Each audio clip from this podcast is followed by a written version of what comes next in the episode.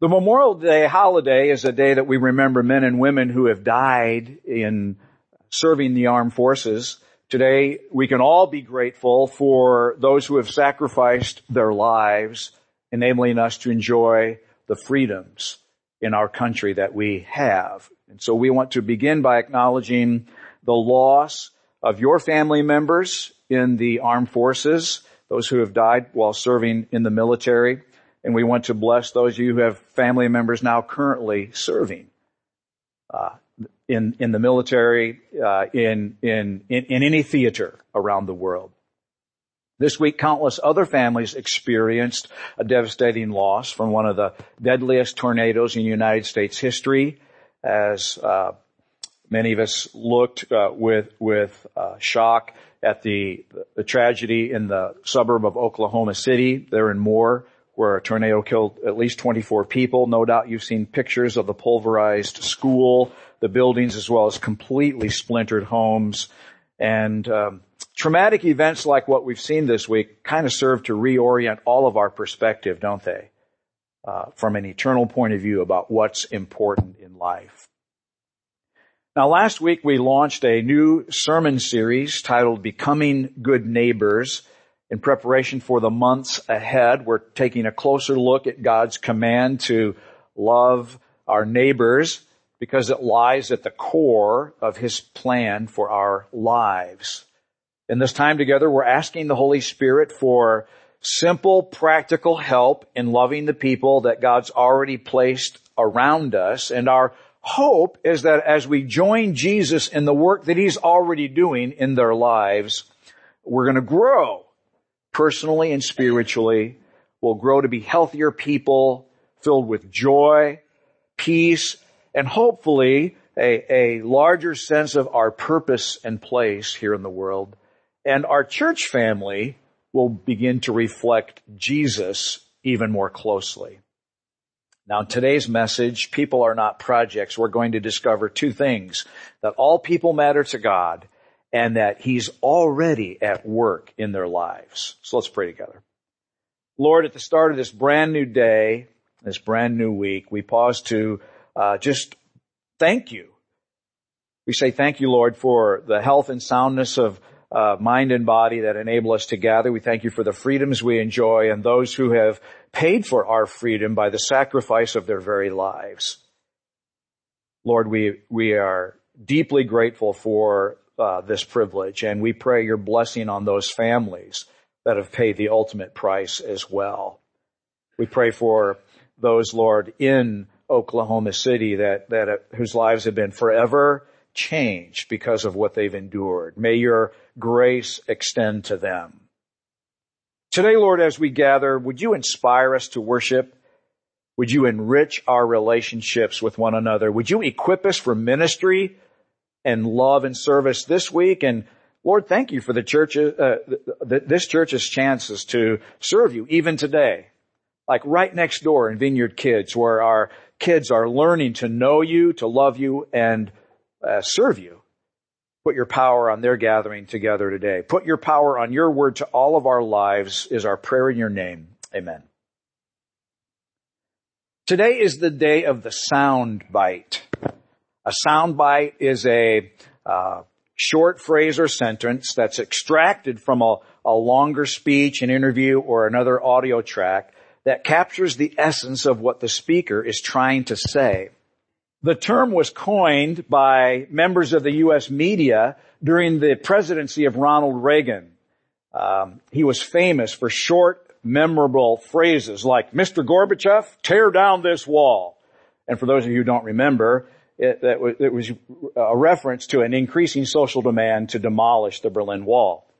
Now today, politicians and journalists and bloggers and Hollywood moguls, communicators of every stripe, often try to drill down difficult or complex conversations into one simple, witty, catchy, quote-worthy statement. After all, you have 140 characters in a tweet.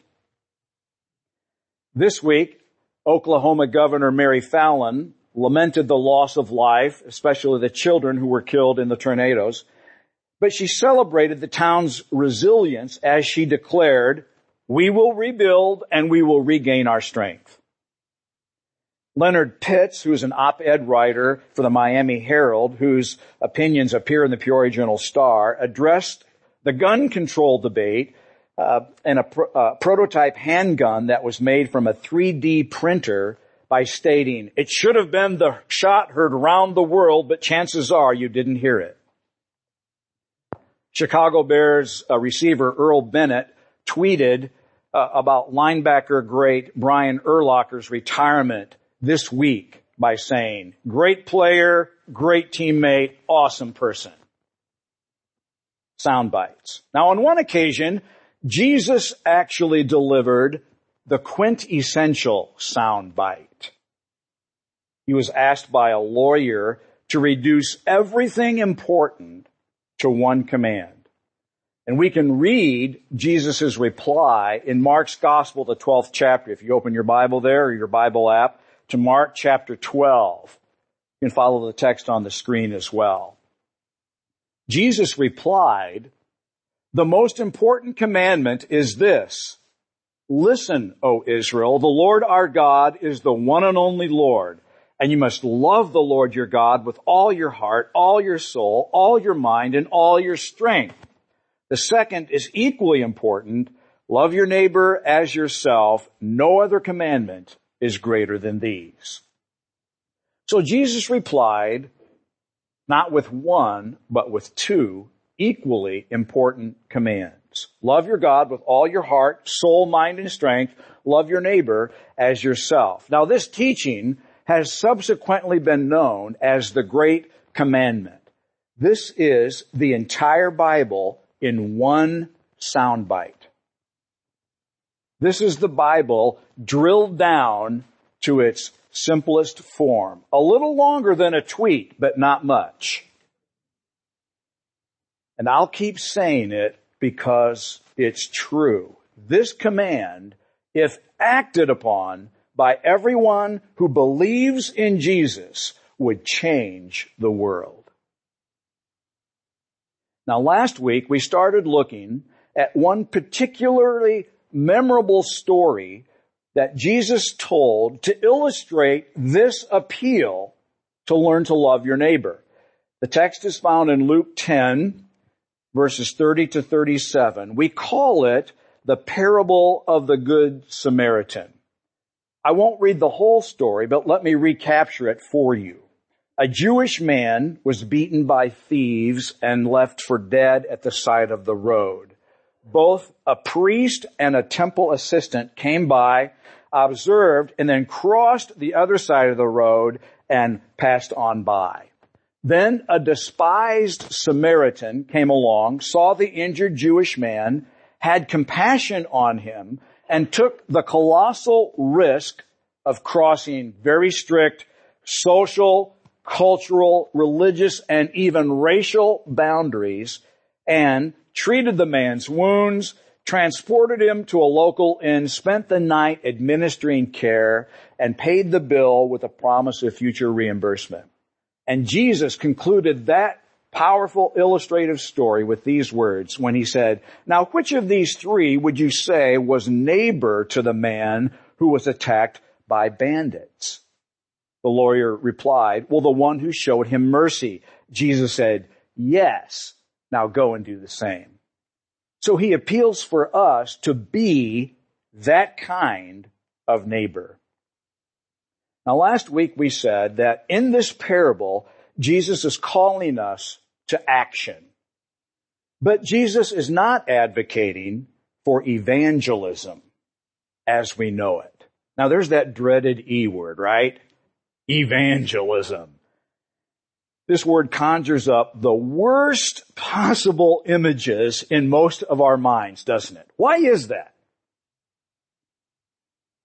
Probably because evangelism as we've experienced it or as the church has practiced it is embarrassing and awkward at best or painful and even damaging at the worst. Now please understand, I am not in any fashion issuing a sweeping denunciation of 2,000 years of the church's ministry of outreach. Not at all. I'm speaking in many ways of our experience in the Western church in the last 200 years. Many of us were raised in the church and were taught various evangelism strategies. And I'm quite sure, uh, quite certain that the people who developed the strategies, taught them, and used them were well intended. Many of us have. Some of you are here today because of those very evangelism strategies. But because so many of our approaches to evangelism are focused solely on the issues of heaven and hell, uh, we're we're often trying to like close the deal, aren't we? We're trying to get someone to pray the sinner's prayer, so they go from an outsider to an insider. And in this sense, evangelism is often equated with pressure. It means selling Jesus or Jesus. Oh, forgive me, Lord. I'm, I'm just sorry. As if he were like vinyl siding or replacement windows, you know. Perhaps we were schooled in the Roman road, which is where we take five verses from the book of Romans and lay out the plan of salvation. Campus Crusade gave us the four spiritual laws. Now, I, I, might remind you that this pamphlet is perhaps the most widely distributed religious booklet in history with over 2.5 billion sold or distributed. Still others of us were raised using the bridge diagram or the if you were to die tonight, do you know where you would go plan? I'm not critical of any one of these particular approaches. I've probably used them all in my 38 years as a Christ follower. Thousands of people, tens of thousands are now in the kingdom. Perhaps you are because of one of these approaches. My point is just this, that evangelism is often either experienced or practiced as Christian sales. We even call it soul winning. People are evangelism projects to whom we deliver content filled arguments with an intention to persuade them.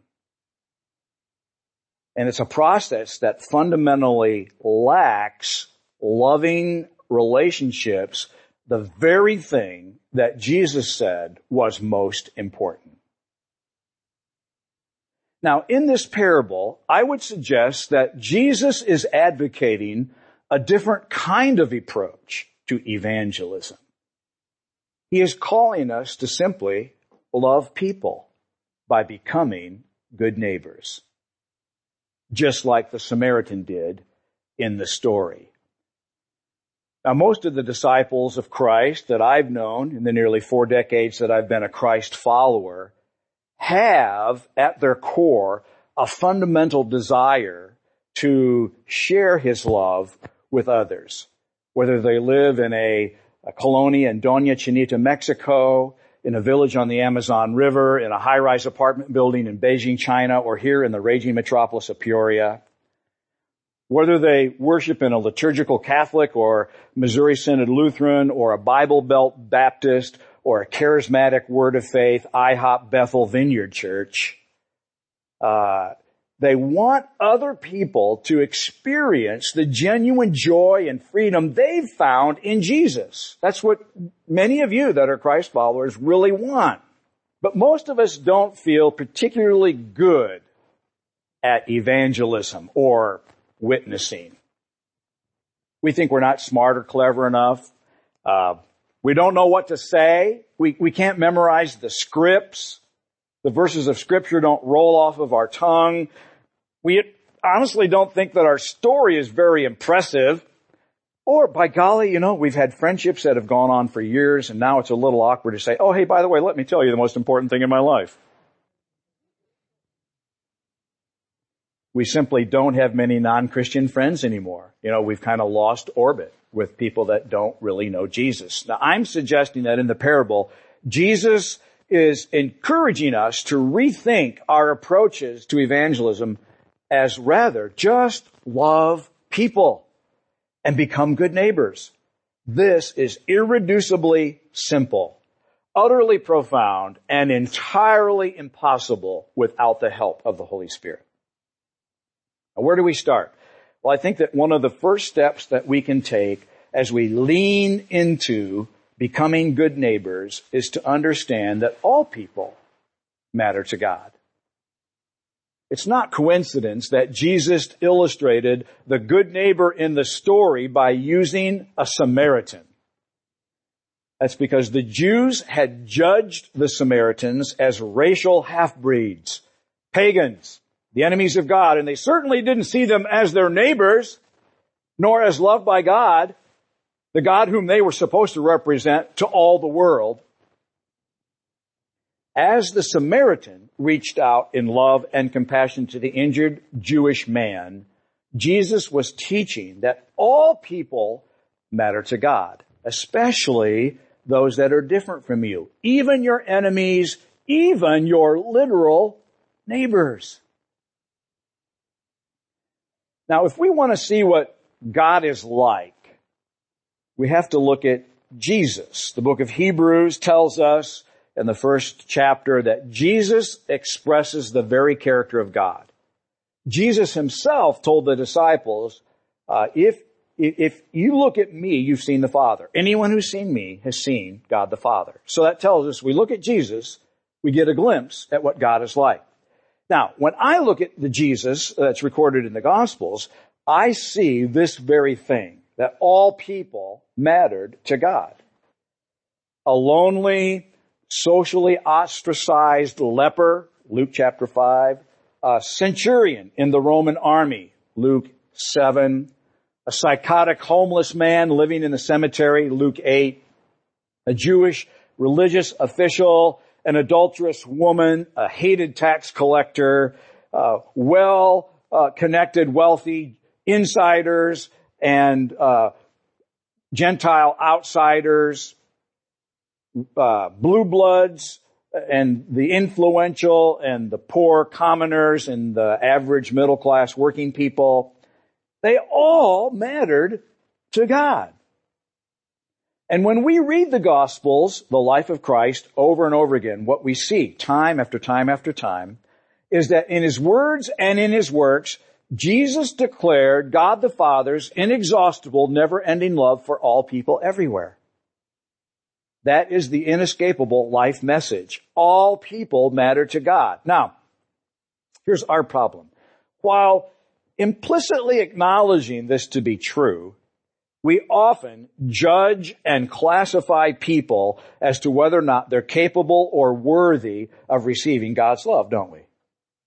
Yeah, Bill's honest. He's acknowledging that that's the case. The rest of you can go like that because it's true. That's human nature.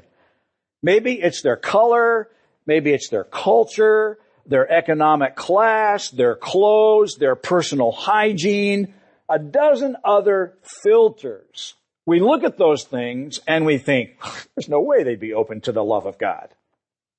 We judge them and classify them. And then, then we're demotivated to connect. So Jesus wants us to suspend our judgments, all the filters we put on people, because all people matter equally to Him. God so loved the world. That's everyone. All around us. Everywhere we live, we work, we play, we go to school, we do our shopping, we eat out, we do life. All around us are people who matter to God.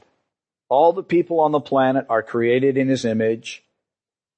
All the people on the earth are of great worth and value. All the people on the earth are the objects of His inexhaustible, never-ending love.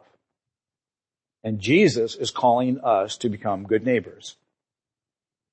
Every single person matters to God.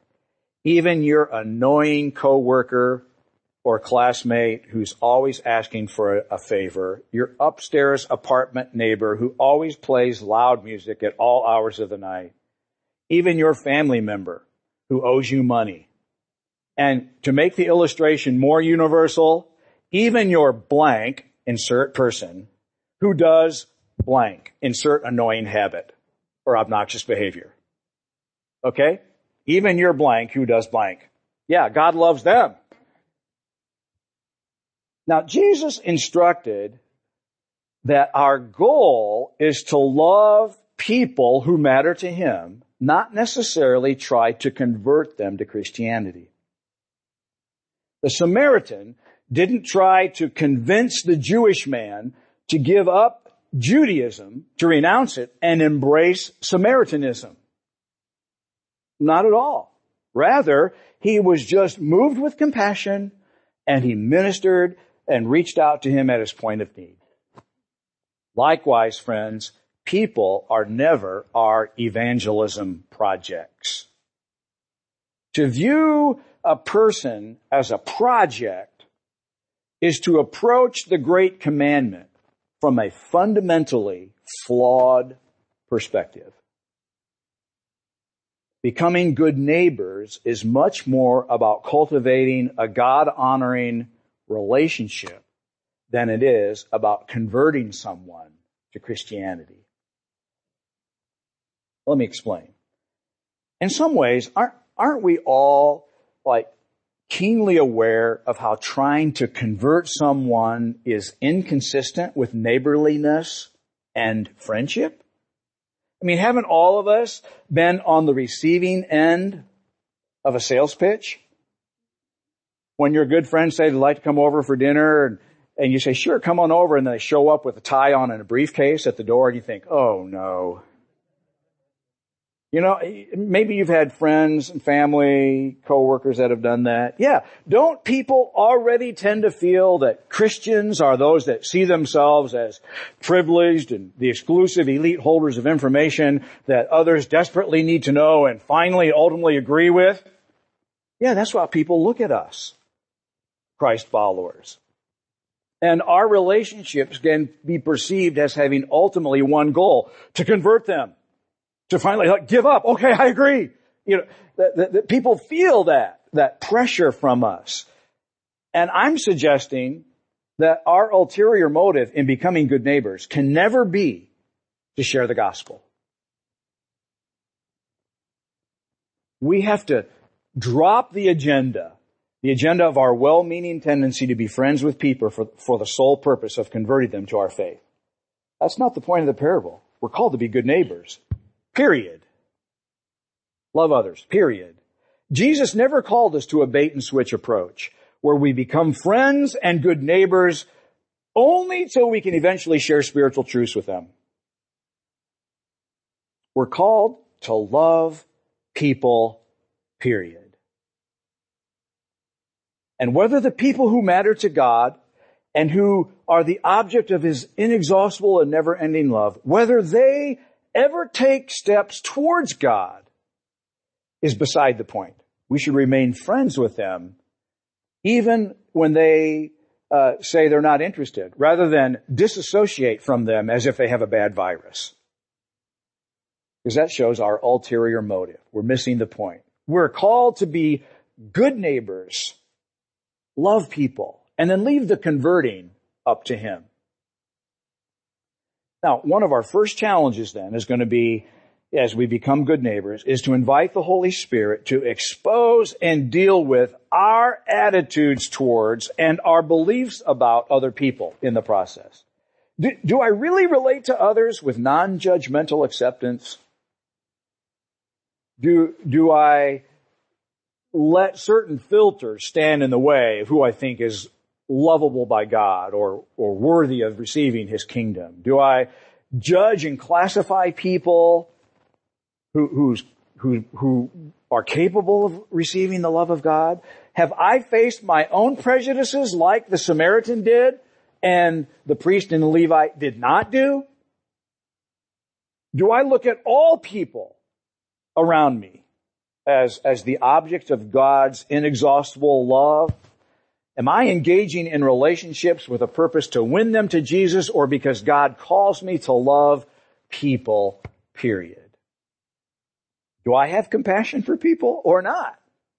These are the kinds of questions that are, are at the very front end of, of learning to become good neighbors. So becoming good neighbors begins with a change of mind and heart about people. And this change of attitude, this change of belief, hopefully results in an outward turning around, uh, where we actually begin w- with a, a properly motivated heart and compassion for people to connect with them in relationship because that's what God calls us to do. Love Him, love others. Period. This means we're going to have to be willing to leave the safety and security of the confines of our nice life spaces, our apartment, our condo, our mobile home, our home, our neighborhood, our church family, our social circles, and actually step out and be willing to be a neighbor, a decent human being. And we don't start this process by being religious, by quoting the Bible, or necessarily inviting someone to our church or our small group uh, the very first time we, we have a conversation. Uh, we don't necessarily start there. We just start by valuing people, by being warm and human and friendly and neighborly, compassionate and caring. So in this process, we will certainly meet people We'll begin to ask questions. We'll discover a little bit about their life story. Conversations will begin to emerge. Relationships begin to, to uh, develop and, and there may be an opportunity for us to at some point cross the bridge of relationship when they ask questions about the most important values in our life. And we'll share some of the steps that we can take that, that are genuinely Christ honoring in the next couple of weeks, how these relationships can develop. But I want to suggest that we don't even worry right now about the content of all those conversations. Just get them started. Be warm and friendly, neighborly.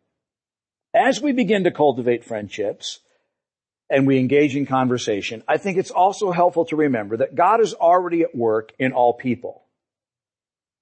It, it may be news to some of us. We're not bringing the kingdom. It's already here. God's been at work in the people that you're relating to long before you arrived on the scene.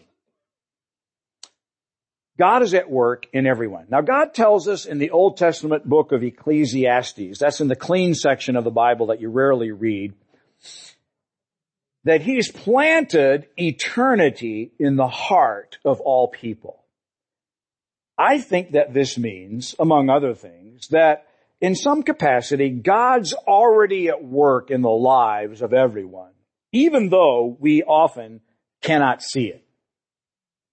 They are dealing, they, people, are dealing with the issues of ultimate concern because that's what it means to be a human. A human being that's made in the image of God. They're wondering, is there a God? And if there is, how can I really get to know her or him? Uh, what happens after I die? And, and, and how does anybody really ever know? How do I cope with perpetual feelings of guilt? trying to be good and failing or figuring out my purpose in life with my crummy job? Or do I really have a destiny? Where do I get help from my feelings of inadequacy in raising my children or my horrible marriage? Is there really value in church? After all, how do I explain the horrible experiences I had and my family had when we used to go there? Those are the things that they're wrestling with, although they may never tell you right away. I think that people ultimately want to engage in these kinds of things that really matter. And I find this very encouraging. Here's why. Jesus wants us to, to find meaningful ways to connect with people that matter to Him and whom He loves. He wants us to build friendships where they feel comfortable exploring these kinds of issues without fear of reprisal or judgment where they can be open and honest and share their deep heart and their concerns without feeling like they're going to get a sales job. That we listen with warmth and empathy and compassion. And then we re- have a chance to relate our story. And so this means that since God's already at work in them, that, that seldom is, is our job to, to like start a fire from scratch in their life there's already a fire burning. Now, admittedly, you know, that candle may be just a flicker. It may be just a glow of faith. Uh, it, there may be a flame of desire that's buried under a bunch of stuff, but it's there. And rather than criticizing the flame for how weak it is and inconsistent it is and how small it is, we, we should view our job uh, as privileged to fan it into flame through relationship, loving relationship. The Holy Spirit's already at work in their heart and we can have confidence that, that Jesus is already working to draw all people to himself.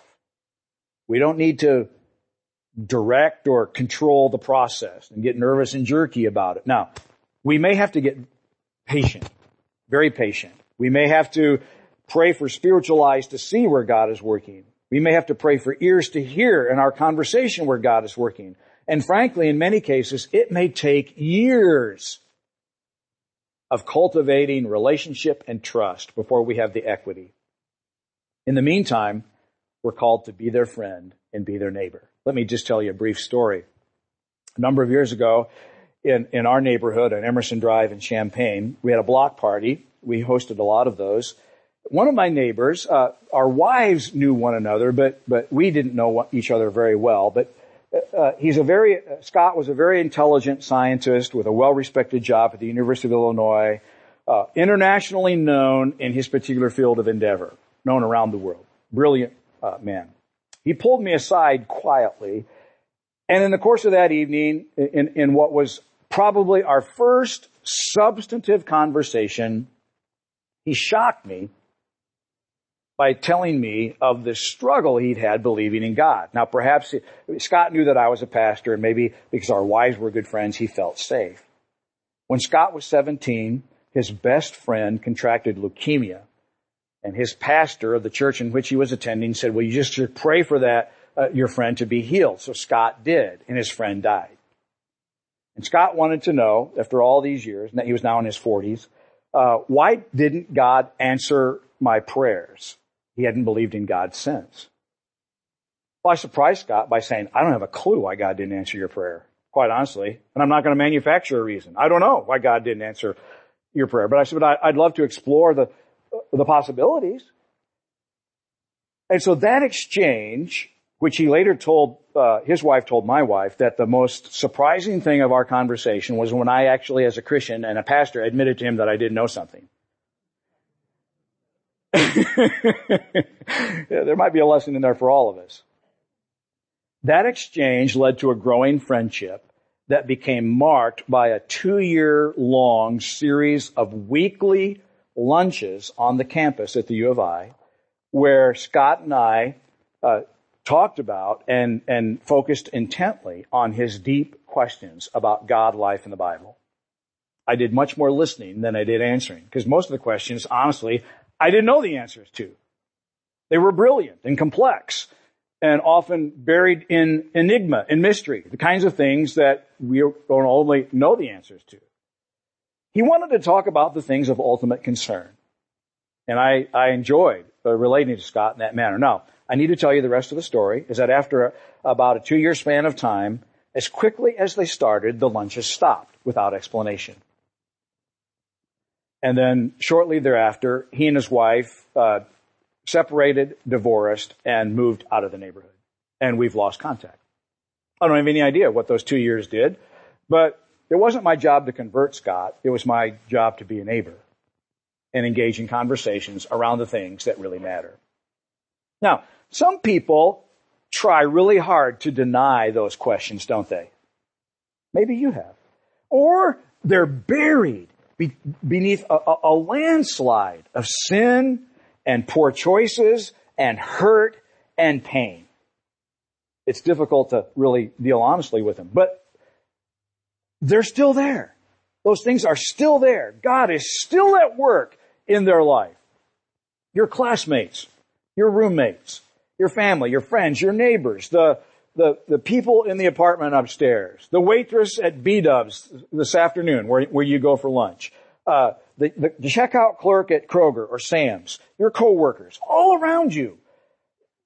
These people are people in whom God is already at work. That's what the Bible tells us. That's what experience shows us. And many of these folks, perhaps even some of you, you're experiencing the Holy Spirit. They're experiencing the Holy Spirit. They don't have a clue what's happening to them. They need someone to come alongside in the attitude of love and trust and help them understand. Maybe they're being convicted of guilt. Maybe they have a sense that they should return to church after all. Maybe they're praying in secret, but never telling anybody. Maybe they're longing for reality in their spiritual journey. They just don't see much of it in the churches that they visited or the Christians that they know. But they're looking for real answers. God the Holy Spirit is already reaching out to them in a wide variety of ways. The Holy Spirit is, is big. There's a wideness in how God reaches people through beauty and humor and music and art and creation and uh, joy and pain. He's reaching out to people and they don't have a clue what's happening. They just know that something is stirring. And in many ways, part of the joy of loving God and loving others, part of the joy in relationships is going to be at some point, God willing, we're going to be able to come alongside of them and help them understand what God is doing. That is, He's drawing them to Himself and He's wanting them to become a part of His big story. And when we're privileged by God to actually play that role in people, it's going to be awesome. So just be encouraged. God is already at work. He's doing one of two things, friends. He's either trying to get into the hearts of those people who've not experienced Him, or He's trying to get out of the hearts of those of us who have in order that we might become a good neighbor and be a blessing to others to experience His love and mercy and truth and power. God's at work in everybody, either getting in or getting out. He wants us to be that kind of neighbor who shares his, his mercy and his goodness and his care, just like the Samaritan did to the injured Jewish man in the story. Let me wrap it up by saying this. So the first things that we've discovered in becoming good neighbors is that all people matter to God because they're created in His image. They're worthy of dignity and respect. And God is already working in their lives. Now sadly, we know that God's image, the, the imago Dei in every person, it's been marred by sin and selfishness. Consequently, all people, regardless of their race, their creed, their culture, are separated from God the Father. And they need to be reconciled to God, but they just don't know how. Their spirits have, have grown cold or desensitized or dulled over time. And we all know that some sinners are really pleasant people. We actually kind of like being around them. They're fun. Others, they're very broken. Their lives are messy. They've been complicated by sin and wrong choice. Still others can just be downright nasty and ugly, aren't they? You don't want to be around them at all. They have idiosyncrasies and habits that drive you crazy. They have personalities that, that uh, and, and maybe temperaments that just grate on you, especially if they're your family. Uh, they can be mean-spirited, evil people. And so becoming good neighbors isn't necessarily easy, is it? No, not at all. It's not through sheer willpower and determination that we can, I'm going to obey the great command. We can't just grit our teeth and decide that, bless God, we're going to love Him anyway. Because we have tried that and we've all failed miserably. We need to be changed and empowered by the Holy Spirit. You see, Christianity, loving God, loving others, is not a self-improvement program. It's not a, it doesn't come out of a self-help book. It's about fundamentally being changed and empowered by the Holy Spirit to do what we cannot do in our own strength. And what I love is that when we surrender our life to Jesus, He makes us new. We become somebody that didn't exist before. And now, since the Holy Spirit comes to live in us, God can give us the capacity to see people the way He sees them and to love people the way He loves them in a way that, that totally circumvents our own ability. So part of the good news of the gospel of Christ is that becoming a Christ follower changes our spiritual genetics in a way that our attitude and heart towards other people can actually be different. We can be empowered by the Holy Spirit to love people in a way that didn't exist before. Every one of you who is a Christ follower is a brand new person. That is your identity. The old you is gone. A new one has come to life. A new one. A new one that, that is now capable of being filled with and empowered with the Holy Spirit to love other people and actually become a good neighbor. Lord, we're thankful that, uh, wow, we've tried to love others on our own. It hasn't worked, but that you can change and empower us to see people the way you see them, to love them the way you love them, and to have for them a longing to come into your family. God, I pray that wherever we're at on this journey of becoming good neighbors, that you would continue to, by your Holy Spirit, see people and love people the way you do. Help us to become the good neighbors that you want us to be. Human, friendly, neighborly, warm. Help us start this week, wherever we're at, with the help of the Holy Spirit, to be more like you. Now, Lord, we offer up to you these, uh, these gifts and our songs as proof, as tokens that we want our lives to really count in your name. Receive them for what they are. Amen.